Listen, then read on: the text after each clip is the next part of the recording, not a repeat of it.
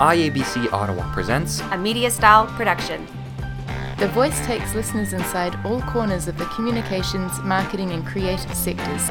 It's real life stories from the ground shakers of Marcom. What can we do to help you take your career to the next level? I'm Graham Machacek, and this is The Voice.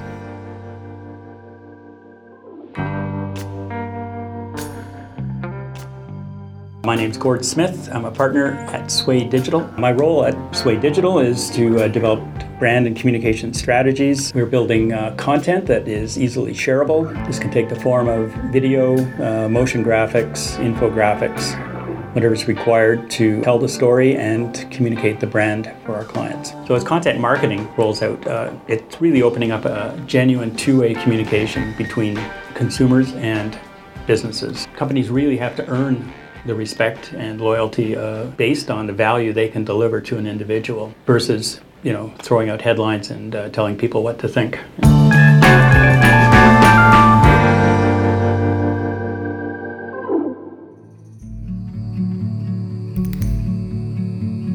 MediaStyle is a progressive digital first public affairs agency. Our team are experts at crafting strategy, creating content, and building communities of action, and measuring the results. We're passionate about what we do. We're innovators in social media and interactive design, and we're helping shape the new Canadian media landscape. So come visit our studio in downtown Ottawa. We'll put the coffee on and chat about how we can help you tell your story.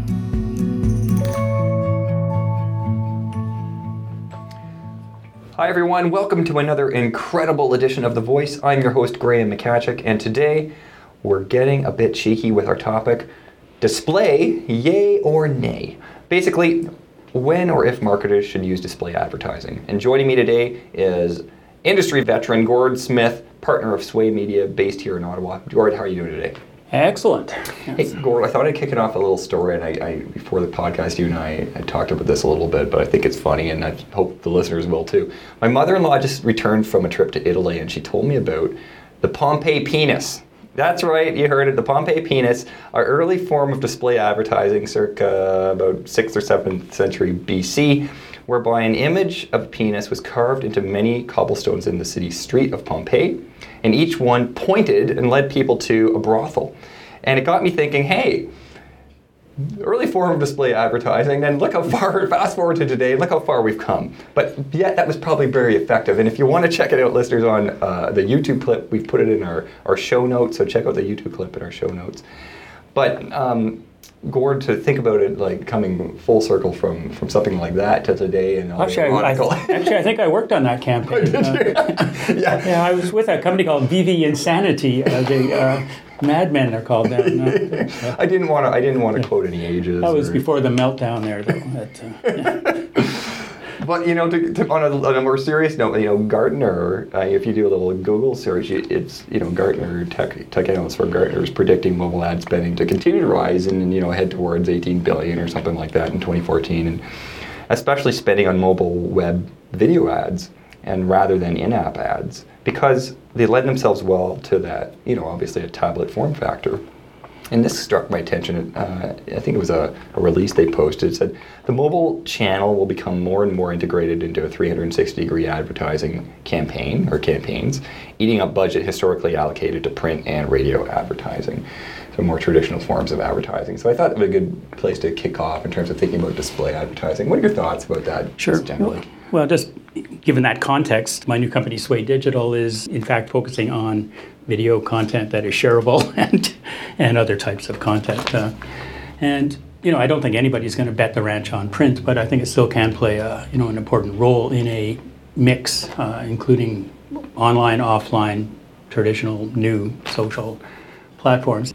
It comes down to a media planning kind of process is who are you talking to and how do they consume media, where do they go for reputable opinions, uh, and so on. So some people, you know, still read their Macleans. Uh, there's uh, they still get the bus to work. They uh, go to the mall. They're going to be exposed to a lot of you know static print materials. And it doesn't mean that this can't run in parallel to social or online campaigns. It's uh, it's not an either or kind of thing. I was trying to think of a word that had the a in it that would be yay or nay or something.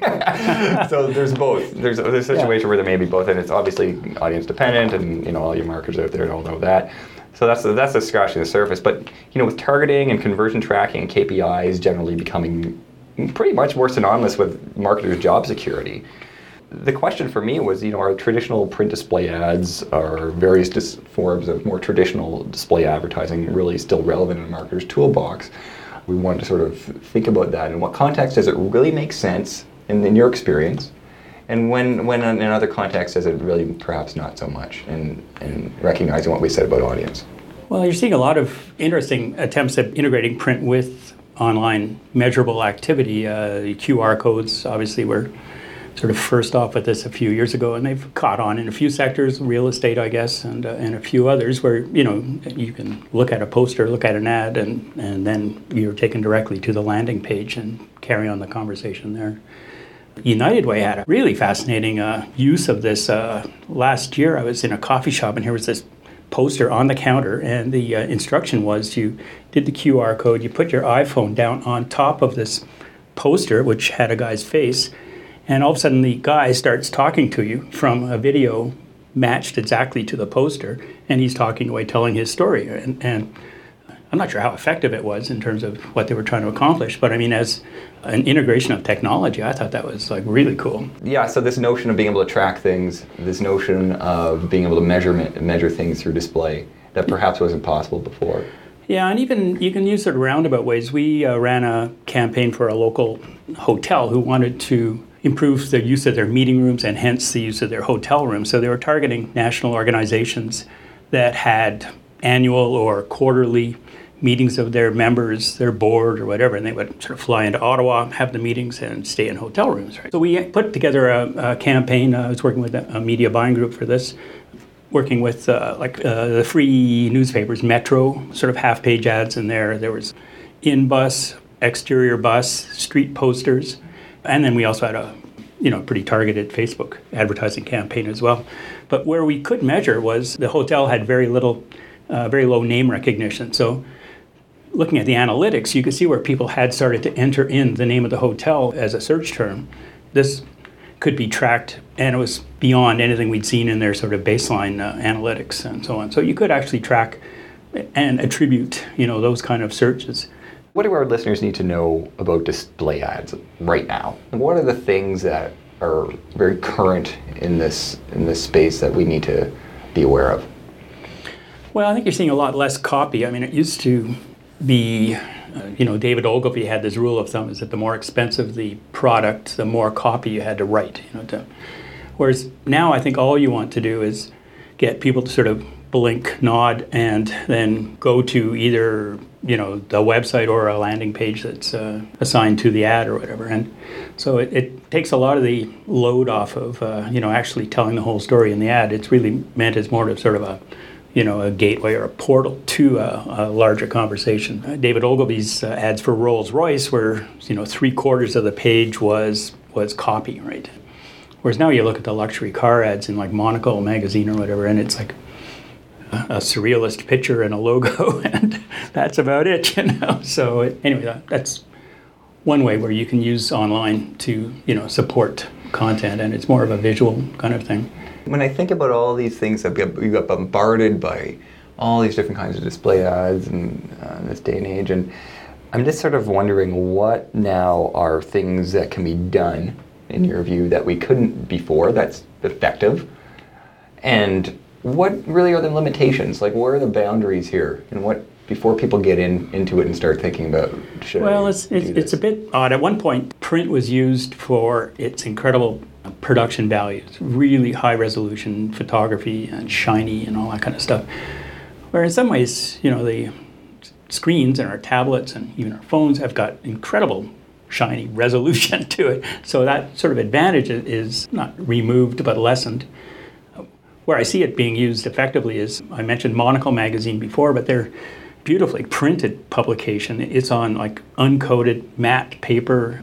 It's got a real texture to it, so you get this whole sort of emotional response uh, that's tactile. Uh, you know, holding on to you know a real thing that's not slick and that it, uh, it, it really sort of feels good uh, while you're reading it too so so essentially if your audience is going to resonate with something that's more tactile in nature and, and sometimes even the smell when you open up a magazine, Oh, it yeah. accompanies that ad if there's perfume or whatever the case be, product marketing. No, I mean, I look forward to it uh, showing up in my mailbox. It comes in a nice uh, padded envelope from England, and uh, it's a treat to when it arrives. so. What about so you know being here in Ottawa? What are what about for various sectors? You know, nonprofit, tech, government, public slash public, voluntary.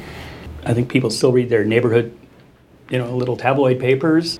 You know, I don't want to get too niche. I mean, there's still obviously a lot of stuff going on. Uh, we talked about commuters before. They're, you know, an audience that can be addressed through, uh, you know, outdoor and transit. Can I just say, yeah, I think it was the mission here in Ottawa. They're in a pretty good bus ad where you know it was literally. Uh, you know, some it was very visual, graphic imagery, and sort of text to donate type camp- style Yeah. campaign. No, you know, so something that you know for nonprofits to think about. Um, you know, go where your your audience might be having some time to absorb and think. Okay, so this podcast, intent here is just to kind of give you some food for thought, get you thinking about the considerations. No, display isn't necessarily dead. It's really about who you're targeting, as always, as we've mentioned mentioned many times on this podcast. And what are what are the you know the pain points, and then what's the relief you're offering, uh, you know, via display, um, in in any in any channel of marketing in which you choose to do display. So that, that's to get you thinking about it. And um, Gord, I just want to th- I wanted to thank you very much for joining us today. You know, really really good insight.